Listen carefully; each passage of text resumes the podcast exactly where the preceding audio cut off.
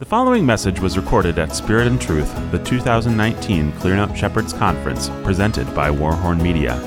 This session is titled Worship with Our Fathers and was given by the Reverend Tim Bayly. Tim is the senior pastor of Clearnote Church in Bloomington, Indiana. He has a Master's of Divinity from Gordon Conwell and has served as a Presbyterian pastor for more than 30 years. Listen to Hebrews chapter 12, verses 1 and 2. Therefore, since we have so great a cloud of witnesses surrounding us, let us also lay aside every encumbrance and the sin which so easily entangles us, and let us run with endurance the race that is set before us, fixing our eyes on Jesus, the author and perfecter of faith, who for the joy set before him endured the cross, despising the shame. Now that's a hard edged phrase despising. It doesn't say he didn't notice the shame, right? Despising the shame and has sat down at the right hand of the throne of God. now, could you live with that? Could you live with that? Despising the shame, sitting down at the right hand of God. Can we live with that? Is that sufficient? Or do we require that we that we change Christianity into a way of giving us all the lusts of our flesh, but in a sort of pious way? Therefore, now you know the word therefore when you preach, always focus on these prepositions and, and conjunctions and everything because therefore tells you what? What does it tell you? It tells you that based on what he's just said, this. And so this is, since we have such a great cloud of witnesses, but it starts with therefore. So then you know that the previous chapter is what? It's, yeah, it, it is the cloud of witnesses. And so we're surrounded by a cloud. What is a cloud of mosquitoes? Is it a few? No, a cloud of mosquitoes is when they go up your nose, in your ear, and in your mouth. We have a cloud of witnesses. So then you go back to the previous chapter, and what you find is you find a list of the patriarchs and of all the heroes of the faith. It's the great faith chapter. What is it that Calvin says about the patriarchs? Do any of you know? I think it's the most inspiring part of the Institutes where he goes through the patriarchs and he just wastes them with their sin. He just goes through the patriarchs and talks about the wickedness of their sin. And then he uses that to teach the doctrine of justification by faith, of God's mercy, of his grace. And so here we have these patriarchs, and I, I, I am a supporter of the disruption of Donald Trump. I'm not a supporter of him as a man, but I like his disruption, and Christians just have a hissy fit about me you know, they just think that any man that's, uh, you know, you know, that no Christian should ever support him. But I do. And, and, and so when I'm talking to them, what do I say? I say, well, you remember in the great hall of faith? Remember that dude that's there? Who? Samson. I mean, do you think any evangelical Christian today would admit that they knew Samson? Let alone put him in the hall of faith? Samson was honestly perverse. All right. And he's in that list. And so we have this list, and the list begins with this. So now I'm skipping a chapter back, and this is the beginning of chapter 11. And it says this Romans 11 1. Now, faith is the assurance of things hoped for, the conviction of things not seen. Now, truthfully, let me ask whose approval do you want? Be real honest about this. Whose approval? Whose? We have a man here, who does evangelism work and discipleship with uh, new, new Chinese. And a number of them have come to faith, been baptized. He does a wonderful work. And there are things I've learned about scripture from the Chinese. One of the things I've learned is with people from Asia, you never get far from them considering turning their backs on their relatives. It is the most difficult thing for somebody coming to faith. They want to know, does this mean I can't observe the Buddhist funeral service for my my grandmother, when she dies, my parents will, ne- will never live with me not being there, but it's idolatry, you know? And so you deal constantly in preaching to Chinese with the question of approval, of shame and of approval, and of the division that Jesus brings to families. Okay? But how are you a Christian without turning your back on your family? And you say, well, yeah, the Chinese have to do that. Listen, I tell you, there's nothing that's more certain in this church than when a young college or graduate student comes to faith or comes to discipleship, however you want to define it, that their family, often upstanding PCA evangelical Christians, from that point on, they hate you, they hate your church, they hate your elders, and they begin to call you a cult. Now, why is that? Is it because we're a cult? No, it's not because we're a cult. It's because one thing you know will make sure that you get called a cult is if you ever come with the gospel in such a way that it causes somebody to have to make a decision what? Against their family. The, the very definition of a cult is that Jesus says, unless you hate your father and mother. And so you have to make a choice. And that is what it means to be a cult in America today. And so whose approval do you want? Do you want your mom, mother's? Uh, you know, some of you, I'm going to say you want your mama's. You want your father's. Do you want your uncle's? Do you want your next door neighbor's approval? Do you want your wife's approval? and you know, I'm not meaning that you shouldn't want your wife's approval. But you know, if you go into decisions where your wife has a strong opinion and your goal is to make her happy, it corrupts your decision making. Do, do, you understand this? And so listen, they had approval. And whose approval did they have? Come on, God's approval. Did any man who was godly ever die with the disapproval of his wife? Yeah, yeah. It's sad, but some men have a Christian wife and they die with her disapproval. Men, we have to decide who we love. We have to decide who we love. We have to decide who's wise. I'm not saying your wife is stupid. Often, there are many of you here who would be much better off having your wife make the major decisions. But when it comes to who you're honoring and who you have approval for, you better make sure it's not your wife that you want it from. Many of you raise your children with an eye to the approval of your children. It's the surest way of ruining your children. Your children know it. And so they know that God isn't your father. Because if God were your father, then you'd be a real father to them. But instead, you're, you're desiring your children to like you when they grow up. And so it completely corrupts your fatherhood, right? Right? We all know this. And so these men were approved. For by it the men of old gained approval. And these are our fathers. These are the people whose, whose shoulders we stand on as pastors and as elders. By faith, the men of old gained approval. Therefore, since we have so great a cloud of witnesses surrounding us, they got approval and they're surrounding us, and it's a cloud. There are that many of them. Uh, back in 1983, my father had the privilege of giving me uh, my ordination charge in Partyville. My father in law and my dad were both on the ordination council, and uh, I had the privilege of my father giving me the ordination charge. And here's how it ends. You ready? At the end, he says, Tonight, you are being asked, Wilt thou? Future tense. Someday you will be asked, Hast thou? As an under shepherd, serve the great shepherd so that you may answer in that day, I have fought good fight. I have finished my course. When we lead the people of God in worship, it really is obvious to anybody watching who has half a brain whose approval we want. It's very obvious. What is the mark of a shepherd who's false? He flatters his people and he says, Peace, peace, where there is no peace. And it's obvious that he wants the approval of his congregation. I've thought about whether to say this, but it's my conviction, so I'm going to say it. I'm not saying it to be um, controversial, but I was listening to Andrew and to Jody as they spoke, and I was sitting there thinking about us as pastors, particularly in some of the discussion of zeal by Jody. And I was thinking that the reason that our worship is often so, so thin, so superficial, so paltry, so poor, so weak is that we design our worship to please the, the wives of our elders. now, I know that sounds horrible to say, but forget your church because it just is too subjective you have to think about other churches and you go into PCA church after PCA church. And from the time you walk in the front door, you know women prevail. It's baby blue. It has all this fancy furniture and it looks like a boudoir. Hey, you know what I'm talking about? These southern churches. They're all baby blue. It's like, please, can I be a man here? Or do I have to start getting down and crawling on my hands and knees and being subservient to the femininity of this place? And then you go in the sanctuary and it's got all these gilded, expensive lights. And it's like, those lights are for like Louis the 16th.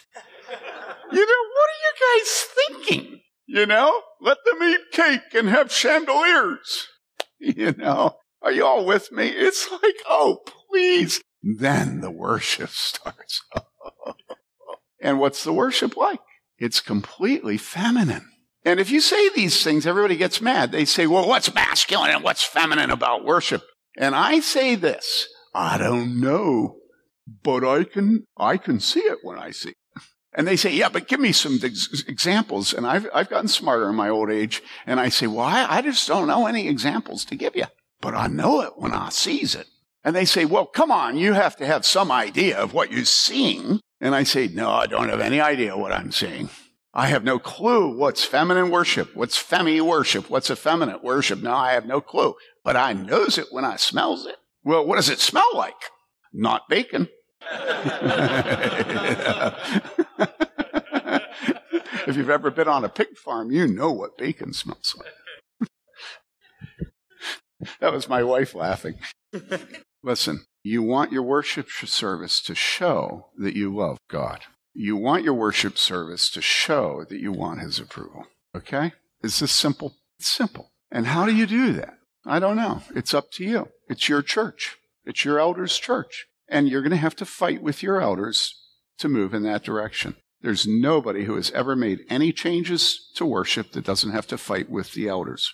No one. When I entered the ministry, there was a pastor who was older who had been the interim pastor, and some men in the PCUSA spend their lives being interim pastors. This guy was a professor down at Dubuque Seminary, so he'd go out on the weekends and take churches that were without a pastor, and he'd care for them for six months to a year until they got a new pastor. And so I was getting some advice from him, and he gave me two pieces of advice. One I will do to entertain you, and the other one I will do to shake you. The first piece of advice is he said, Listen, Tim, I would recommend that any weddings you do, that you tell the bride and groom, when they ask you what your honorarium is, you tell them one tenth of what you spend on the wedding. and then he said, And I am delighted to get $10. Those are your pastors. You know what I'm talking about. So that was the entertaining one. Here's the hard edged one. He said, Every time I go into a church, the first thing I do is change the order of worship. He said, because the minute you change the order of worship, all the power structures come out and they're screaming for your blood. And I immediately know where the power structures of the church are. Isn't that fascinating? We have a man who, he and his wife were here at this church. Uh, he was getting his master's and at the music school at Jacobs School of Music, and his wife was our secretary. And so he led the worship, and uh, she was in the church office. And then they left and they took a position at a very large Presbyterian church in the South. And he was the music director. He was not an officer. He was not a pastor. He was a music director of this church. He'd been there a couple of years. He'd done good work. His wife was pretty. His children were well behaved. He was handsome. He had a good voice. He did his work well.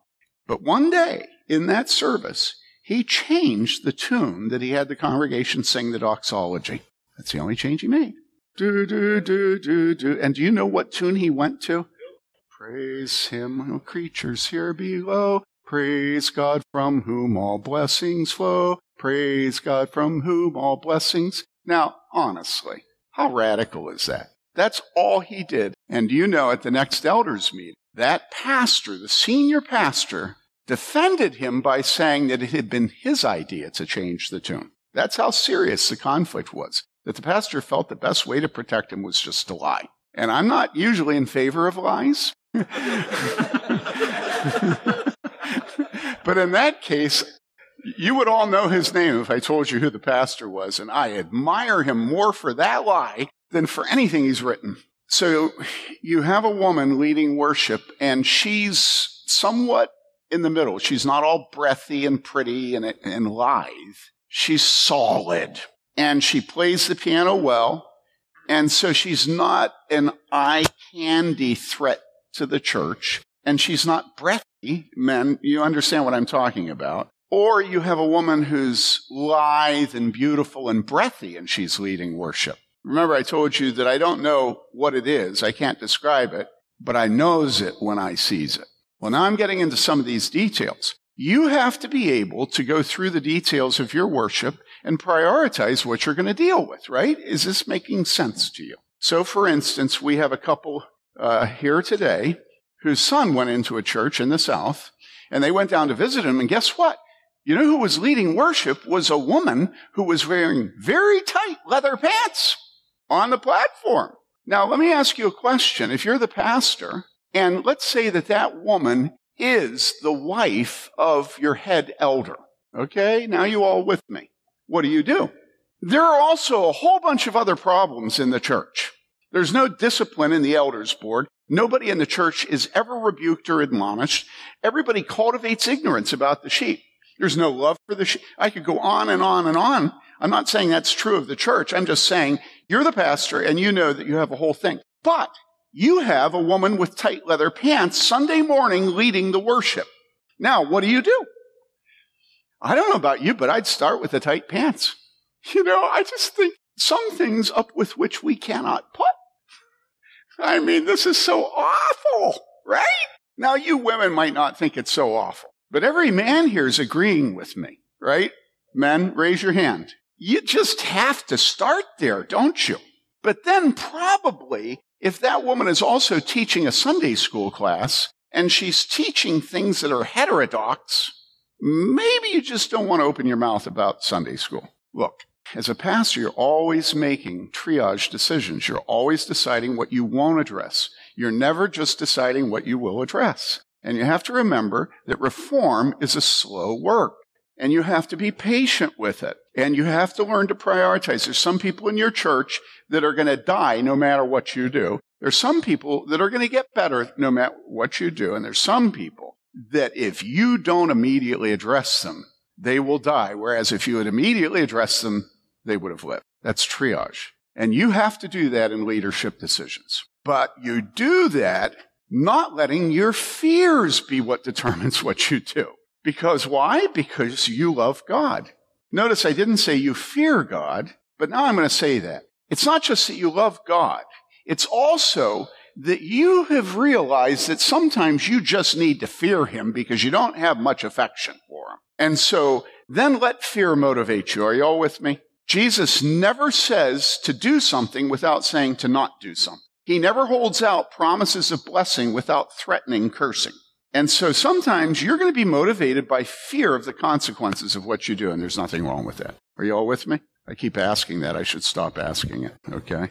Um, but you know, that's one of the things I notice that is so depressing about American worship is the people are so unresponsive. And it drives me crazy because your face is unbelievably responsive. I can tell but you know, you're all repressed. You have to sit there and act like nothing's going on inside your noggin and you're just like sit, sit, sit, wait, is he done yet? Is he done yet? Is he done yet? And I'm supposed to keep going even though I know you want done yet. And you all with me?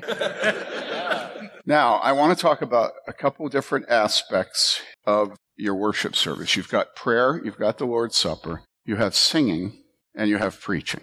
Okay? And let's start with um, preaching. If in your preaching, you're not preaching to the conscience and you're not exposing sin, I don't care if it's Christmas Eve. I don't care if it's Easter morning. Don't ever miss an opportunity to cut with the knife. Because as, as Ben Burlingham made it very clear to us, it's when we're cut with the knife that we can go th- have the faith to go through the veil. It's when we're cut with the knife that we have faith for Jesus. It's weird.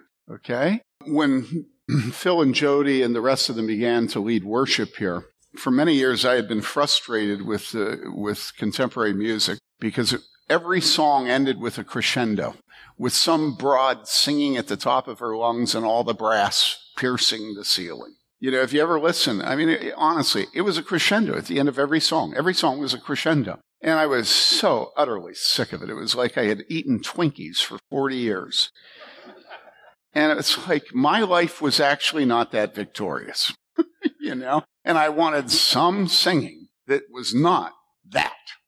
And so Jody and the other men began to write songs and that were about hell and death and judgment. Because that's what past ages of the church sang about. Did you know that every time when they came to harvest and Thanksgiving, every single time, the songs were filled with judgment because at fall, you keep the grain and throw out the chaff. You burn it. And so guess what? They'd use the seasons of the year to inspire their hymns because the seasons testify to God's truth, right? And so they began to write these songs. And what I found was that as these men had faith to lead the congregation in worship with songs that sang of the judgment, that had zeal, that were loud, guess what happened? Do any of you know? My preaching completely changed. And I was not a work in progress at the time. I was a, I was a finished work. And my preaching changed because instead of standing up and feeling like I was having to like bench press the world or squat press or whatever you call it, stand up, all of a sudden I felt like I was having to come up to the understanding and faith of the congregation. Isn't that something? So I cannot overestimate the importance of your music. I just can't. You men don't realize the degree to which your music affects your preaching. And so I don't know how I could ever have written the things that I've written the last few years if I didn't sit every single day, day after day, thousands and thousands of times, listening to their psalms and listening to their other music. So here's another principle about music. When you're writing your sermon, be incredibly careful about what you listen to as you do that. Okay? I will not write my sermons to anything other than Good Shepherd and My Soul Among Lions now. I won't do it. Okay? I mean, once out of every hundred times, you'll hear me maybe listening to something else. You know who it used to be? It used to be Michael Card's album on the prophet. Okay? You need your music to be inspiring you to take risks. Okay? To have risky thoughts which might come out of your mouth. okay? You know, years ago, I was involved in writing a statement of faith against contemporary wickedness and heterodoxies and it was a bunch of leaders of renewal groups in denominations. And the guy that led it sort of was a, a theologian named Donald Bloesch. Some of you have heard of his name. I remember in this meeting, we were actually in Wheaton, there were about 25 of us. I remember him saying, now the statement we're going to write is going to begin with an affirmation and then it will have a denial. And he said, the denial will be the thing that has the strength. And so often today in our preaching, we make affirmations without denials. Remember, I said Jesus is always giving you the threat of curse as well as the promise of blessing. And so your sermons have to have both God's no and his yes. And the nature of preaching today is it's all yes, thinking that by saying lots of yeses that you'll get them to avoid the no. And it doesn't work like that with children. This is stupid. Have faith for the no, right? Have faith for the no. Because that's all of you. If I ask you how God's worked in you, unfortunately, most of us learn from the no. you know, I mean, me? Are you kidding me? I never did anything because people told me it was the right thing to do. I did all the wrong things and suffered and, and then learned the right things, you know. I finally got so sick of the consequences of my sin. I mean, come on, guys. And then we expect our people to have us be a nice guy and repent, you know. Look at John the Baptist. You know, the Pharisees come, who told you to flee the wrath to come? Produce fruit in keeping with repentance. Now, I want to, I want to do something about liturgy here, and then we'll be pretty close to the end. Um, have you noticed that there's been hardly anything said about preaching here? Have you noticed that? Let me read a couple of things to you, and this is in the book. I hope you'll read the book. I think it'll be helpful. Okay? The book starts with exhortations to love the church and ends with exhortations to love the church. But in the middle, it goes through the preaching of the apostles, fellowship, the breaking of bread, and prayer, and opens up how we are betraying scripture and church tradition, our fathers, in how we practice those four devotions of the early church. Now, I'm on the issue of preaching here, and this is what William Cunningham, many of you read his historical theology. He's just absolutely a master. And William Cunningham says this it was mainly by the spread of erroneous and extravagant notions on the subject of the sacraments that the fundamental doctrines of the gospel were set aside and perverted. I'm going to say a few things about the Lord's Supper, and it's going to make some of you very uncomfortable. But let me, well, let me read one more. This is Presbyterian theologian John Leith. He died probably 20 years ago. He says a characteristic of the Reformers' liturgy is the emphasis on hearing and receiving in faith the word of God in word and sacrament. The centrality of the sermon cannot be disputed. The Reformation was a great preaching revival, probably the greatest in the history of the Christian church. Now, if you're at all familiar with the conservative reform world, you know that in the last 15 to 20 years, there's been a tremendous revival of concern to restore Calvin's practice of the Lord's Supper to the church today. And the principal way it's been restored is how? It's weekly communion. And so even liberal Redeemer churches have gone to weekly communion. Everybody's gone to weekly communion. And everybody that's gone to weekly communion has reassured themselves what? That that is the central thing you need to do to restore Calvin's practice. Because Calvin wanted weekly communion. And we know he did want weekly communion, right? Did Calvin get weekly communion? The civil magistrates wouldn't let him, right? But if you read Calvin, what he says is the people would not stand for it. The people, okay? Well, we began to put the actual text used by Knox, which was a copy of Calvin's liturgy, in our service book. It's kept right here under here, okay? We went to every other week communion, and I flip it open, and I have uh, an approximation, it's pretty close, of Calvin and Knox's communion service, right? And, you know, being somebody who wants to restore the Father's practice, you know, I believe in Calvin, I believe in Knox, right? So I open it up. Usually I feel the congregation. And what I feel is the people do not want me to use Calvin's liturgy. Why? Now, if I were to ask you, why they don't want you to read the liturgy and why they didn't want weekly communion, probably many of you would say, well, because they had tender consciences and they were fearful about coming to the Lord's table. Because for many of us, that's the issue we face. I don't want to repent. You better, because some get sick and others die. I don't know if your brain works. This is how my brain works, right? And so you would think they don't want weekly communion because they don't want to get sick and die and they don't want to have to repent. And somehow the sacraments make a fine point of things. You know, I'm either going to take it or not take it.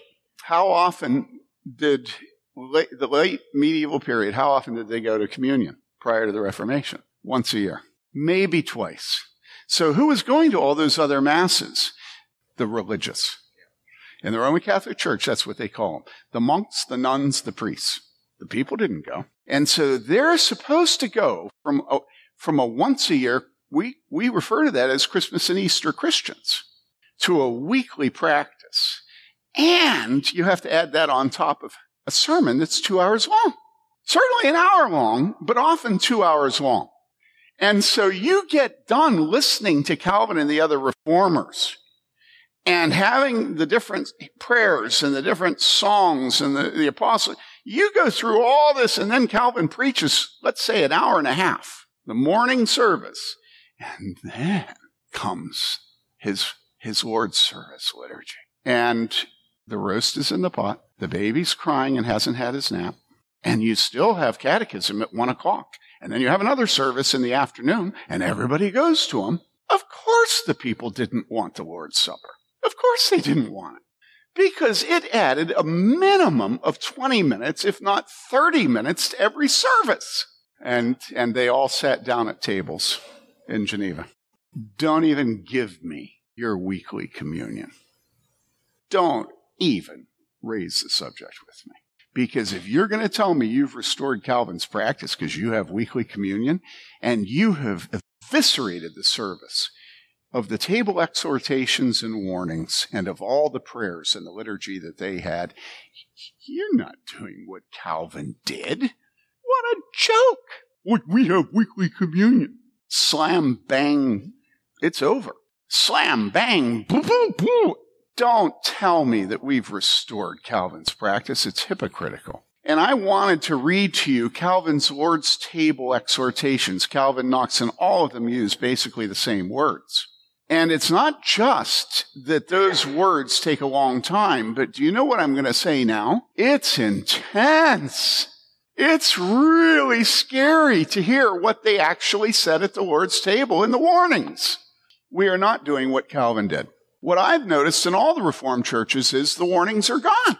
They're just, come, come, come, come, come, come.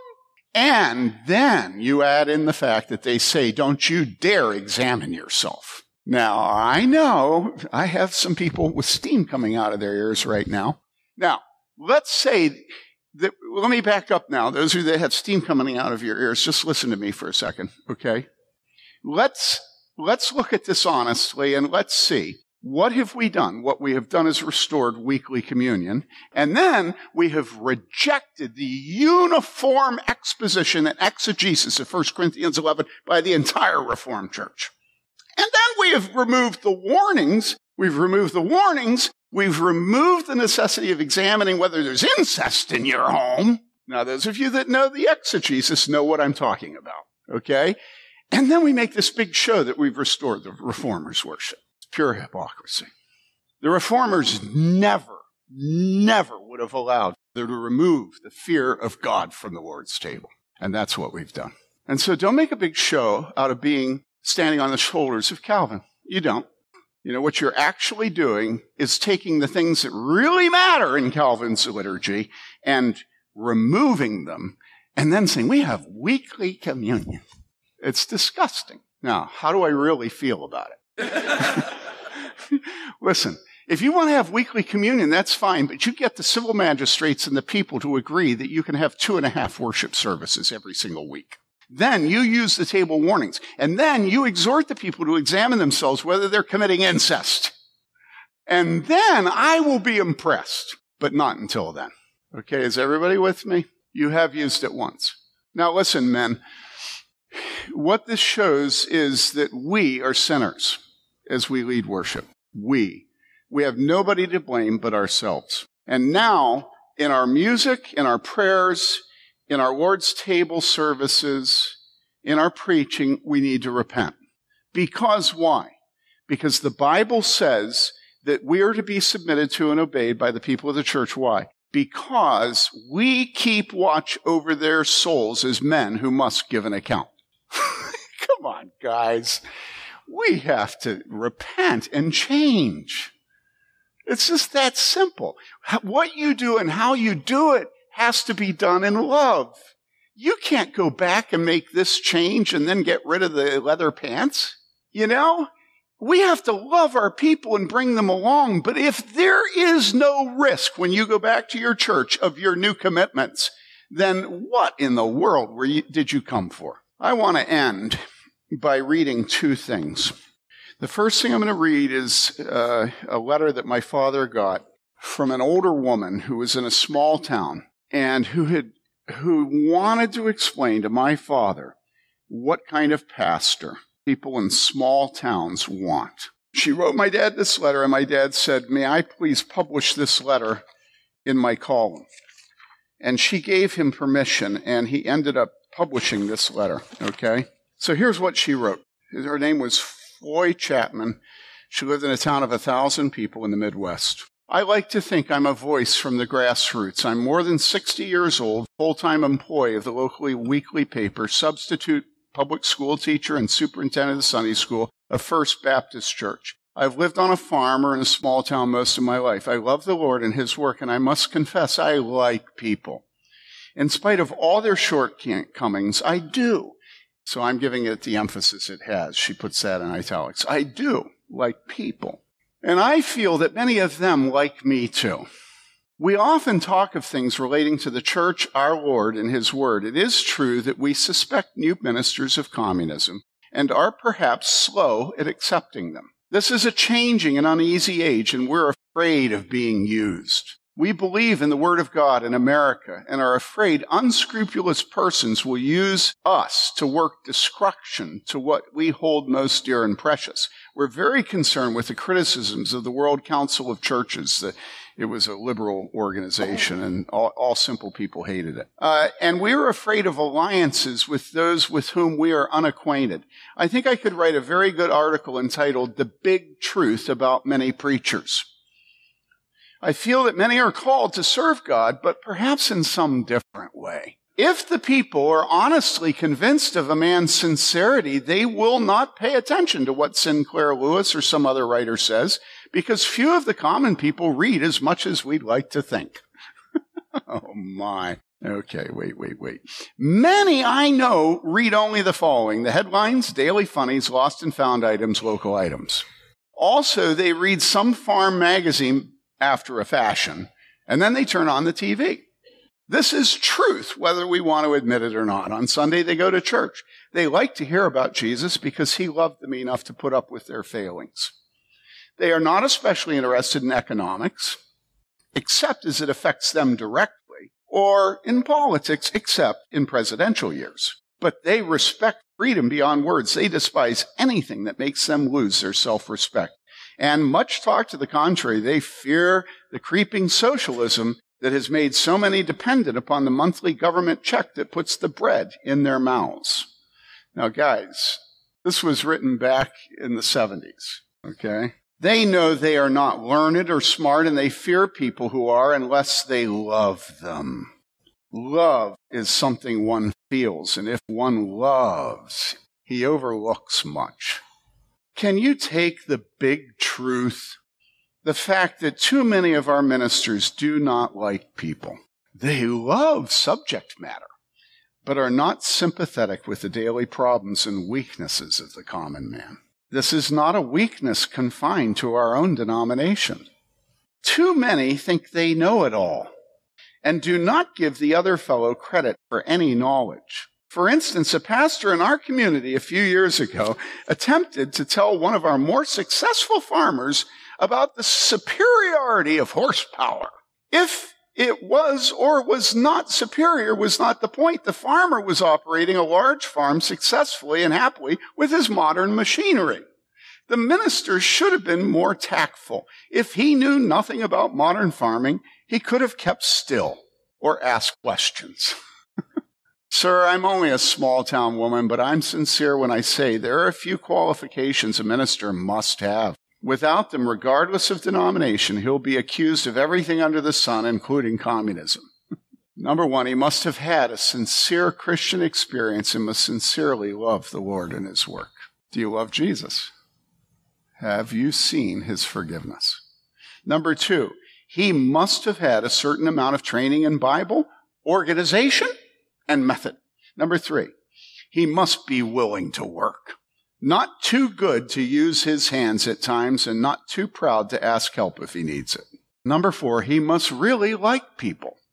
More than books, more than organization, and more than position. More than books, men. And number five, he must walk ahead, leading the people gently as a shepherd and not try to drive them with a whip. Perhaps this is not what you want to read, but it is truth, the big truth about preachers and the common people. Let me close by reading this from the end of John.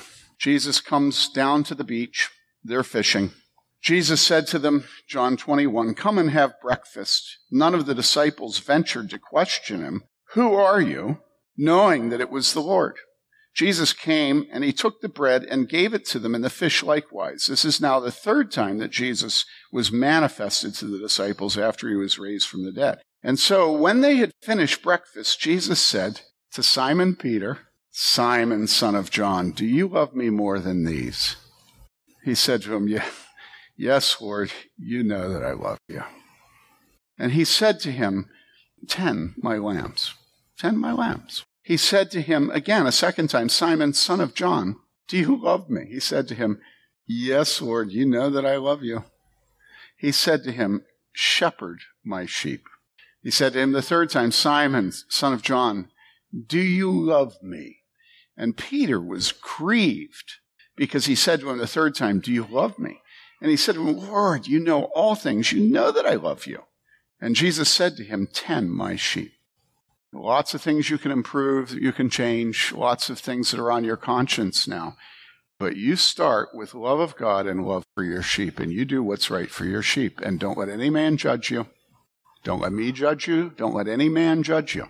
But fix your eyes on Jesus. I do want to read one other verse from Hebrews uh, 12 because it's such an encouragement to me. And I thought it would be an encouragement to you. All these, it's after the list of the heroes, all these died in faith without receiving the promises, but having seen them and having welcomed them from a distance and having confessed that they were strangers and exiles on the earth. For those who say such things, make it clear that they're seeking a country of their own. And indeed, if they had been thinking of that country from which they went out, you know, Christian looking back at the village in Pilgrim's Progress, if they'd been thinking about the country from which they came out, they would have had opportunity to return. But as it is, they desire a better country. That is a heavenly one. And therefore, and I just absolutely love this. Don't you love it? Oh my goodness. Their God is not ashamed to be called their God. oh my goodness. Are you ashamed to call you yourself Tim? I mean, I'm not, I'm ashamed of just me, you know? And this is God and he is not ashamed to be called their God, for he's prepared a city for them. So you're sitting there thinking, I'm just disgusting. Yeah, I am, so are you. God's not ashamed to be called our God. And so just do what you can, be humble, but love your sheep, protect them. This has been a presentation of Warhorn Media. For more information, please visit warhornmedia.com and welcome to the Reformation.